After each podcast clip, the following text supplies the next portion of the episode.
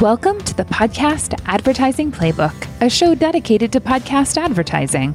If you're a podcaster or an advertiser and you're wondering how you can take advantage of this rapidly growing space, you're in the right place. On the program, we'll discuss strategies and techniques to optimize your experience with podcast advertising. Hello and welcome to the podcast Advertising Playbook. I'm your host, Heather Osgood, and today on the show, I have Fatima Zaidi of Quill Podcasting. So Fatima has been in this space for quite some time, and she's been doing some really amazing things with her company. And so I wanted to bring her on the show today to talk a bit about branded podcast. Welcome to the show. Thank you so much for having me, Heather. It's a pleasure to be here. So, just to get us started, um, tell us a little bit about your background within the podcast space.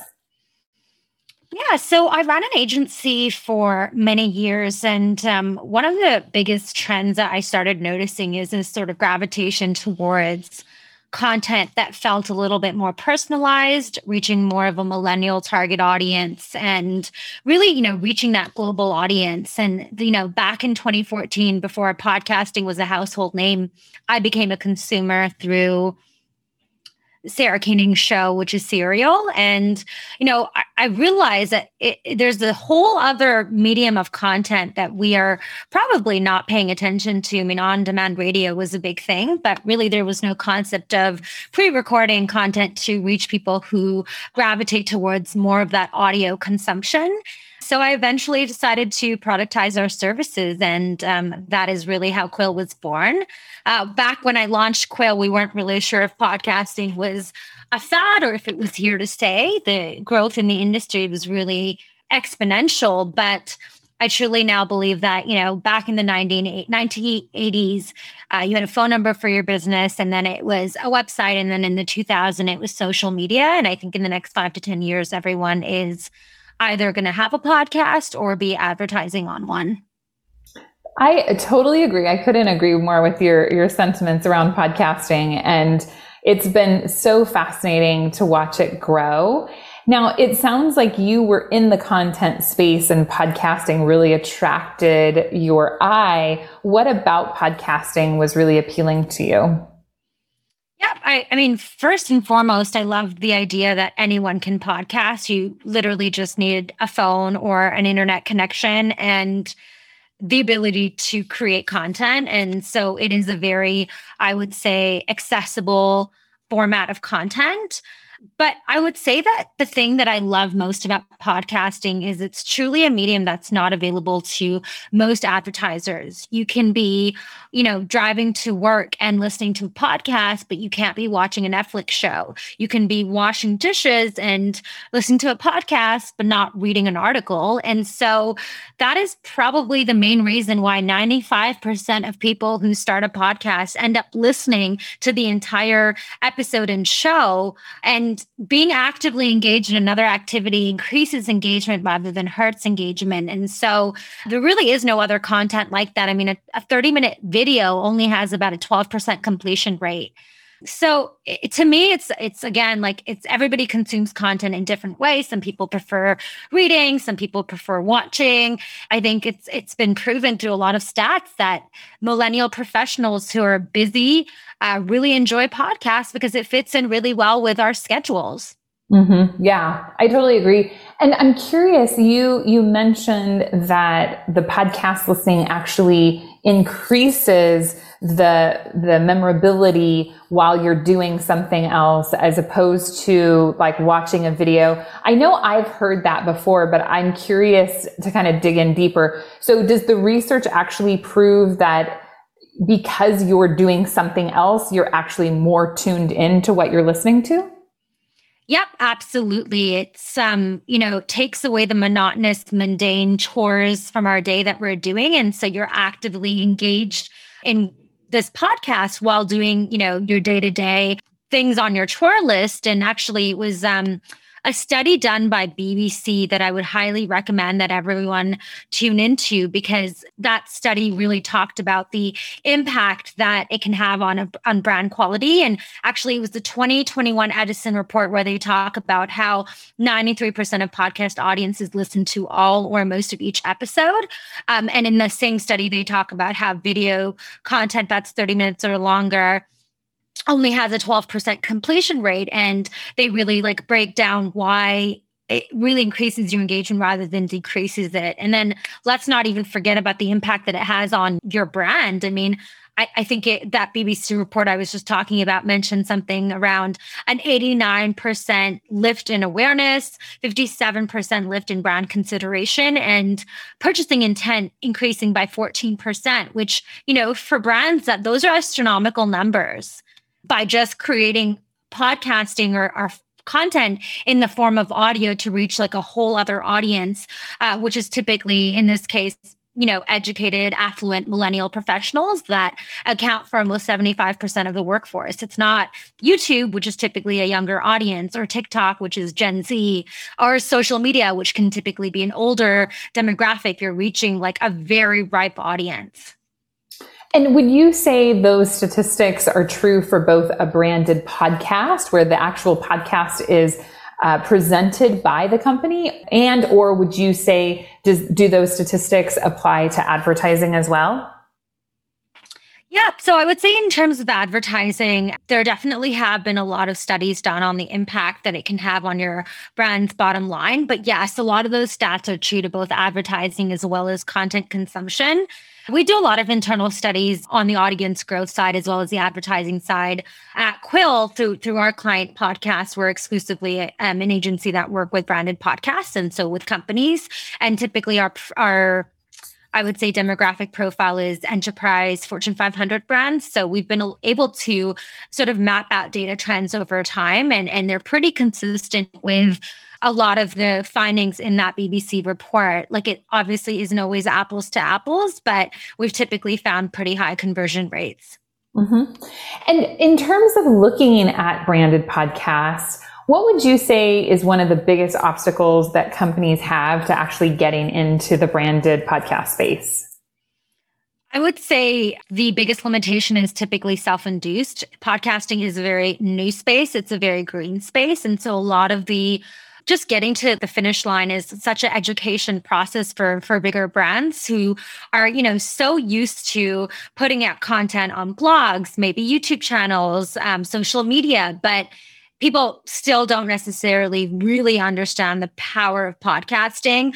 I think the brands that have started creating pub branded shows really are early adopters and at the very beginning of a hype cycle, but a lot of brands still haven't really caught up to that trend.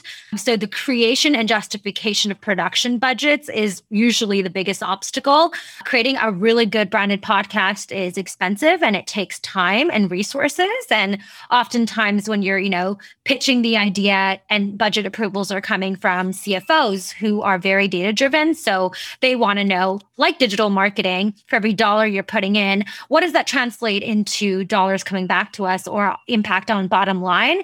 And podcasting in the beginning, at the very least, can be very much like PR, which is an intangible service. We are a very data data and tech enabled agency. So everything that we do is to try to justify that ROI. Our goal and mission is really to bring in as many brands as we possibly can to the industry. So we're very focused on that ROI piece, but I would say really that is probably the biggest obstacle. Mm-hmm. Yeah, I could totally say that simply because, like you said, companies are so focused on that ROI piece, and it is something that's totally new.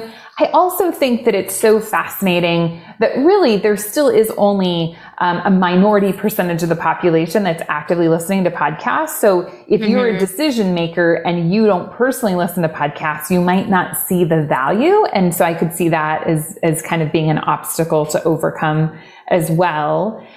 You know, when we look at branded podcasts, for me, one of the obstacles that I have always seen is what are they actually going to put in the show? Because my biggest concern is that a company is going to create a 30 minute infomercial and no one wants to listen to that, obviously.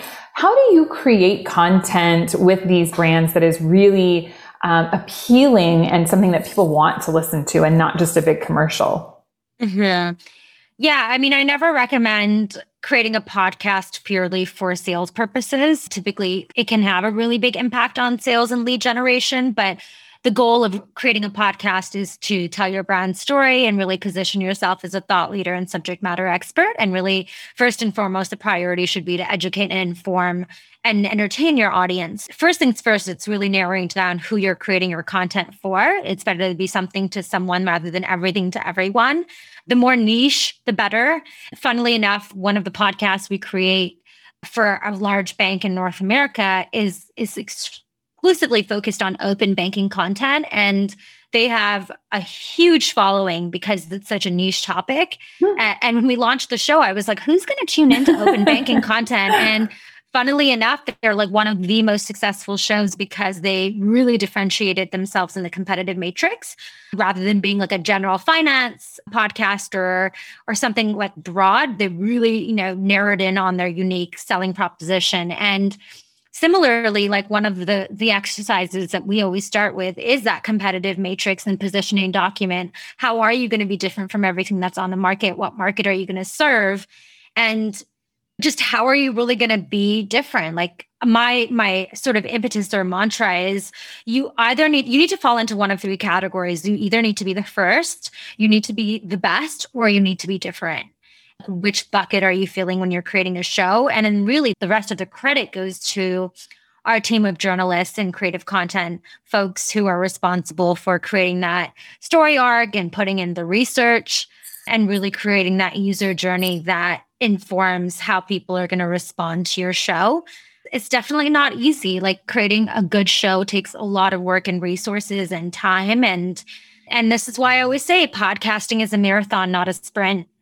Mm-hmm. Yeah, absolutely. And your team works with the companies to actually develop all the content because, like you mentioned, podcasting is a big kind of maybe unknown thing for a lot of these companies that you're talking to and, and, and working with. So if you went to them and said, Hey, start a podcast, they would really not have anywhere to start. So yeah. you're walking them through this process. How involved is your company in helping them create the concepts? Do they, do you help them create the concepts, concepts most of the time, or do they bring um, mm-hmm. the, the concepts to you?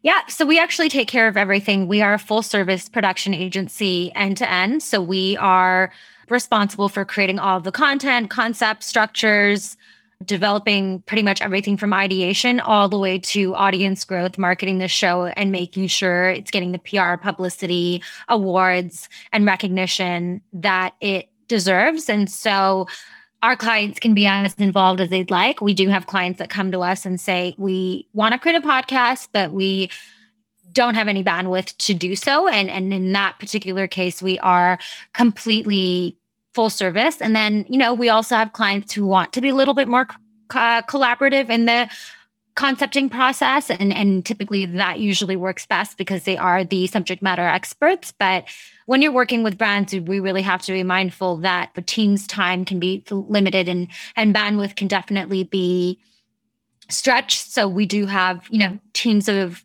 production experts and journalists and producers who are, are responsible from everything from ideation all the way to the end. Mm-hmm. So you brought up audience growth, and for me, that's a really important piece of the pie. I find a lot of, especially smaller businesses, might start podcasts that nobody listens to, and growing an audience for that content is just as important as creating good content. I mean, you could have a terrific podcast, but if nobody's listening to the mm-hmm. show, it's not really going to be helpful. How do you go about helping your clients cultivate that audience? Yeah, so this is the thing. Like creating a good show is 50% of the scope. The other half is actually marketing it. And it actually is quite shocking to me how many people forget about that piece. Like they think that they're going to create a podcast and magically the listeners are going to come, but it's like running your business, there's like an entire scope of work involved that requires audience growth that oftentimes a lot of brands and podcasters don't think about. This is the reason why, even though there's 2.5 million podcasts out there, only 18% of them are active, which means that they are recurringly and regularly producing new episodes. That gap is huge. 2.5 million podcasts with only 18% being active means that podcasters will enthusiastically launch with a really great idea and then after creating the content get really frustrated with the lack of growth that they're seeing overnight and want instant gratification. I think that that is one of the things that i like couldn't stress more is that you really need to focus on the marketing and audience growth piece. And there's so many different tactics. Like of course there's organic promotion through social media blog posts but but that doesn't really translate to podcast downloads like it, it's definitely great from a likes engagement getting the word out but really i would say a lot of the pay tactics are and advertising networks and the work that they're doing is really what's going to get you the KPIs that you should be measuring, which is like downloads, unique listeners, retention, average consumption rate, and finding your qualified audience. Mm-hmm. Yeah, yeah, absolutely. I was so happy when I was researching your company because I really find it is very common for people to produce podcasts and not market them. And I agree with you 100%. Producing a good show is very important. If you produce a crappy show, no one's going to listen to it. Mm-hmm. But if you don't tell anybody that it exists, you're not going to just attract an audience. There are obviously instances where people create podcasts and they do grow quickly and organically.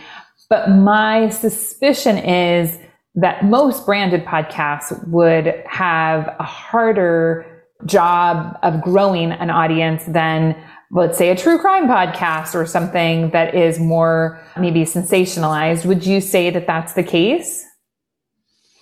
Definitely. True crime and anything that's really scripted in a investigative journalist series type format which we're finding even through our shows that typically resonates a little bit more with audiences and it generally is easier to take off. But I would say typically outside of the true crime bucket, a lot of it is just like the way that you're marketing yourself and if you're also willing to stick it out. So I wouldn't say that the formula is to always create a narrative investigative series type show. Like, I think if your mission is to really educate and inform people, then an interview style podcast or a roundtable or even a solo commentary can be great. But even within those different formats, there are things that everyone should be doing, like advertising on the listening platforms and making sure that they're applying to Apple's placement form and making sure that they're maximizing their distribution on all the directories and applying to all of the PR podcast awards. There's so many tactics out there that are overlooked right now that are, are very ROI focused. So for every dollar that you put in an ad spend, you know exactly what is coming back to you in terms of a return, which typically I would say most people use downloads and unique listeners as a metric. Mm-hmm. Yeah. I don't know if you can share this with us, but what would you say is the number one best tactic for audience growth? It really depends on the type of show, the audience you're trying to reach. And I would say the format as well matters a lot. But there's a couple that I can share that I really w- would recommend that people try. Spotify Ad Studio is a really great one because you can get very granular with your targeting. Firstly, they have lower budgets. So, like 250 US dollars is the minimum budget, which isn't an insignificant amount of money, but a lot of the advertising networks typically have sometimes 10 to $20,000 spend, which isn't feasible for like early stage content creators and indie podcasters. For a brand, no problem. But I'm trying to speak to, you know, all of the podcasters out there who may have shoestring budgets. That's why I love Spotify Ad Studio. It's very accessible no matter who you are. And have you seen good results with that? Because I've had some other folks tell me that they haven't really gotten mm-hmm. a lot out of that. But when I heard about it, I was like, man, this seems like a no brainer. Why not? I mean, to me, like 250 bucks, you might as well you know, at least try mm-hmm. and see what kind of traction you can get. But you've seen traction with with we um, definitely have. Yeah, okay. we definitely have. We've been on it from the early days. We work very closely with the product team to like inform feedback and and provide our take on what works and what doesn't. And they've definitely been very iterative over time. The cool thing about Spotify Ad Studio is that you can target based on location, right down to postal code, age as well as what other shows are people listening to in mm. Spotify. That's why I really like Spotify Ad Studio. People who are just looking for mass downloads rather than trying to qualify their audience won't like Spotify Ad Studio because it is competitive and it's harder to get those conversions. I, I would challenge them by saying, well, are you looking for mass downloads or are you looking for the right audience? Members? Mm-hmm. Like, are you looking mm-hmm. for your ideal listener profile? If the answer is the latter, which is usually the case with most brands that we work with, they care less about the mass downloads and more about reaching their target audience, then Spotify is great because no other platform allows you to get that granular with targeting. Mm-hmm, mm-hmm. Great. Um, and then, yeah, your second, what's your second suggestion? Yeah. So, you know, Apple Podcasts unfortunately hasn't allowed advertising on their platform, which would be so great because there's such a monopoly in listeners. But unfortunately, Apple is like definitely a very closed industry that way. But Podcast Addict is the Android version of Apple Podcasts. If you're on a Samsung or an Android phone, typically the app that people use is Podcast Addict and they're great. They have different budgets. Typically they start at 250, but then they can go all the way up to 2000. They allow you to advertise based on your category or genre. So if you're a society and lifestyle, true crime, comedy, business, they'll slot you in based on your RSS feed why I really like Podcast Addict is because it tells you the impressions, it tells you how many people clicked on the ad. My favorite thing is it tells you exactly how many people subscribed. Mm. So you get very mm. exact metrics. And then if you go onto your hosting platform under technology, you can see how many, typically, how many, you can do a little bit of guesstimation to see how many people came in through that particular campaign. And they run for an entire month. So if you purchase the ad slot for say November 1st, it'll run all the way to the end of the month. So through your hosting platform technology stats, you can actually see how many people came through and I'll give you the exact number of subscribers on Podcast Addict. You know, if you're looking for a little bit of a combination of the right audience versus mass, Podcast Addict doesn't allow you to tweak. So, unlike Spotify, doesn't allow you to target based on age, at least not yet, but it does allow you to reach a lot of people. Mm-hmm, mm-hmm. Great. I have had a lot of people say that Castbox has has provided good audience growth. Have you had success with that player? Yeah, Castbox mm-hmm. is great. They have a, a, really great distribution network. They're expensive. Like a US mm-hmm. campaign is six thousand US dollars for only a week of advertising. So again, great for brands. They also have long wait times in terms of queues. Like you have to sometimes wait months to get a US slot or depends on they prioritize local creators. So if you're in UK, they'll prioritize uh, a slot for you then, but still you're sometimes often waiting upwards of a few months to get those slots. They do have a great distribution list. Player FM and Overcast are another like two platforms that I also recommend that people look into. Mm-hmm. Yeah, yeah, I definitely have heard have heard good success with those as well. So I'm curious, looking at kind of what your predictions are for the growth trajectory of the industry. What do you, I know you mentioned it, and I have to say, I feel like this is the first time I've heard somebody say this, which of course I love hearing since I'm in the podcast industry, but you know, that like you said, people had a, a website, they now, they were on social media, now everybody is going to have a podcast. But what is your prediction for where the podcast industry is headed? Hmm. So I'm going to answer your question with a question that I get asked all the time, which is Is the industry saturated? And I'm like here to really debunk that myth because yes, there's 2.5 million podcasts, of which 18% of them are active. So, like, let me do the math. Let's just say there's half a million podcasts that are active in the ether.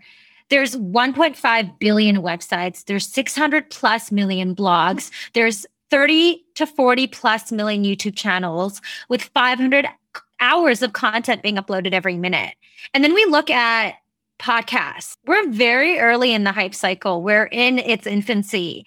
And so it feels like there's a lot of shows because, you know, we're constantly hearing about the explosive growth in the industry and everybody wants to launch a podcast now. But only 18% of those people are staking it out and creating new production budgets and creating recurring episodes. So actually, I don't think it's a saturated space. Just like, you know, if you were on Twitter in 2007, one of the first people and you stuck it, stuck with it, by default, you're an influencer today. And I feel like that about podcasting. If you're a podcaster today and you stick with it, you're going to be an influencer in the next five to 10 years. That's just my take on it.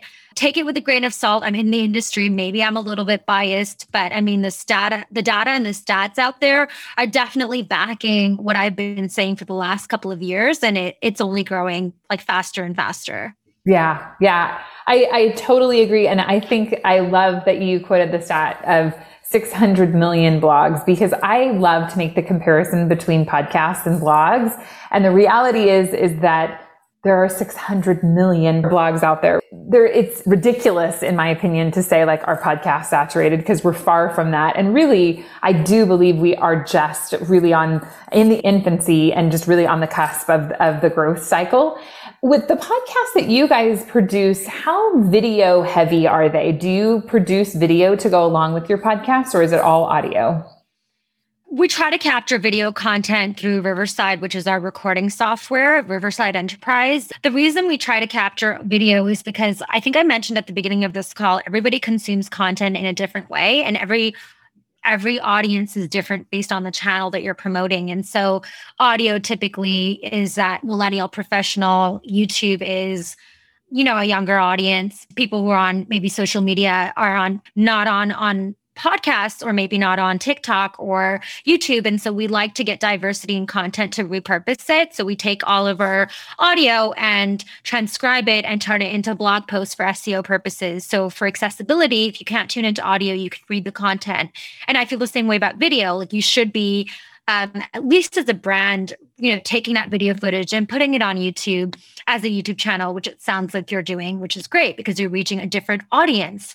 And similarly, also taking that video content and repurposing it for social media purposes. So, like little bite sized clips, the way that audio and videograms work.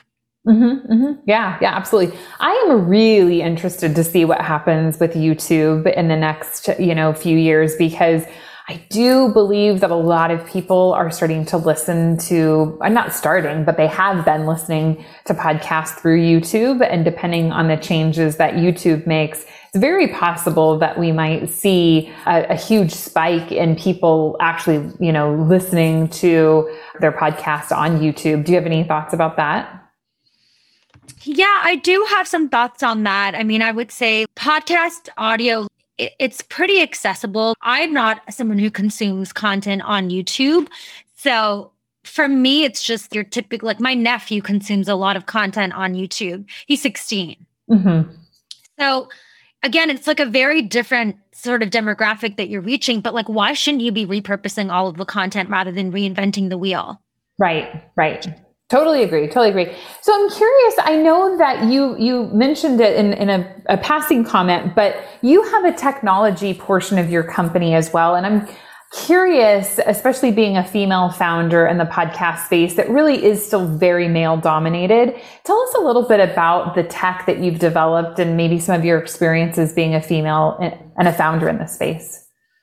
Yeah, so we actually built like a, full service platform for our enterprise clients that we work with because we're just finding more and more that enterprise brands don't want a million different vendors. They don't want to have to go into Apple to find average consumption rate. They don't want to have to go into Spotify to find demographic information. They don't want to have to log into Trint to transcribe, then go to Chartable for smart links. And everything is just so fragmented in the industry. And so we we really built a platform that is sort of a, a consolidated version of a lot of the different tools and resources that we use to try to make things easier. It also includes benchmarking information so you can see how how you're performing compared to your competitors.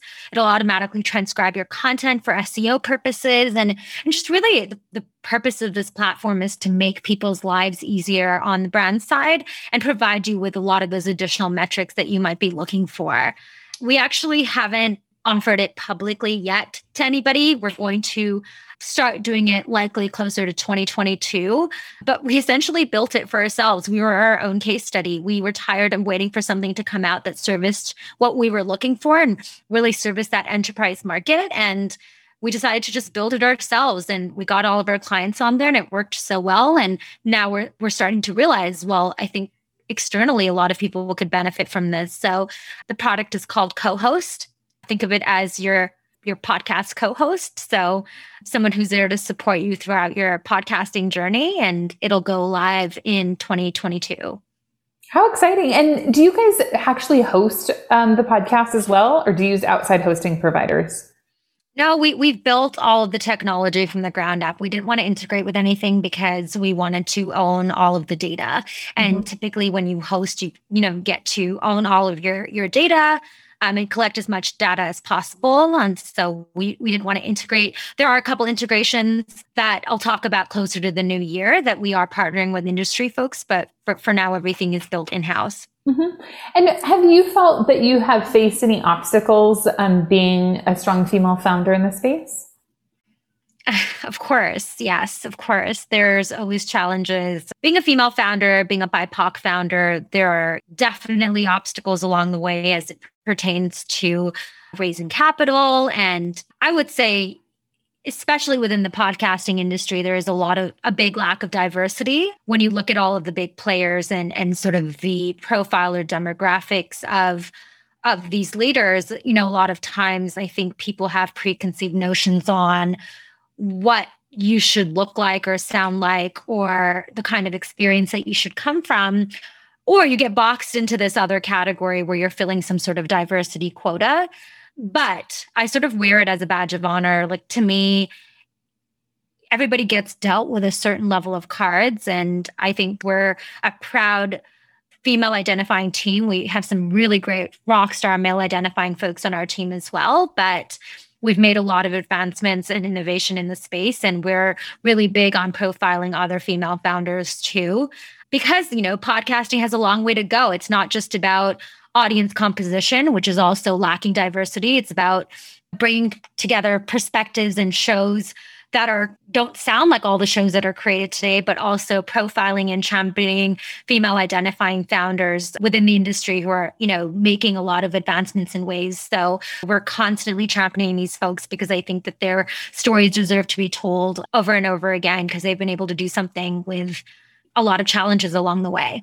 Yeah, no, absolutely. I, I totally agree. And I really respect what you're doing in this space. And especially with the tech piece of it, because you know, it is an amazing industry to be in. And I have felt very welcomed and very much a part of the family being in the podcast space. And I love kind of where we're at in terms of an, into, uh, an industry and how intimate we are and, and how much we can work together to really make podcasting what it needs to be. But it is challenging when you are, you know, faced with so many male colleagues and, and their approach to things can be different many times. So it's wonderful to see you as a strong female founder in the space. And I have just one more question for you before we wrap the call up. I had a conversation with a gentleman yesterday and he said, would a branded podcast be interested in having advertisers on it? And I thought that that was such a good question. And mm-hmm. I know that certainly there are some branded podcasts that do have ads on them, but I don't think that they traditionally have a lot of ads. What has your experience been with that?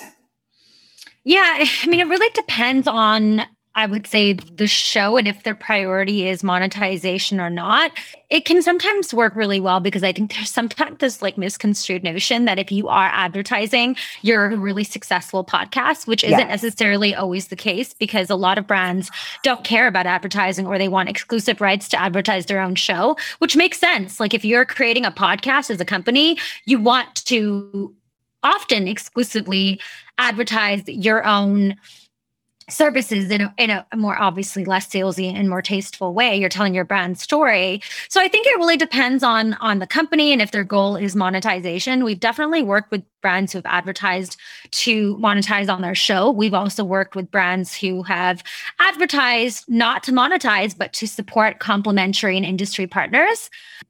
But a lot of the times I would say, and this is probably more the, the norm rather than the exception, brands don't really care about the advertising piece. They're advertising their own company by like virtue of telling their story and creating really good content. Mm-hmm. Yeah, I agree. That's certainly what I've observed as well. I was curious what your perspective was. Well, Fatima, it was great to have you on the show. I really appreciate um, what you are doing in the industry and I appreciate your contribution here today. If people want to connect with you, where is a great place for them to do that? Um, pretty accessible anywhere. Our website is quillpodcasting.com. Um, I'm on all of the social channels except for TikTok. Zaidi A Fatima is my handle. Active user on LinkedIn as well. And yeah, I mean, if you want to reach me, I'm pretty much everywhere. So feel free to connect. I love chatting podcasting all day, every day. And thank you so much, Heather, for for having me on your show. Thanks for being here and thank you for listening. I appreciate you tuning in to the podcast advertising playbook. And if you would like to connect with us, please head on over to truenativemedia.com. If you want to learn more about how to be a market leader in podcast advertising, reach out to us at truenativemedia.com.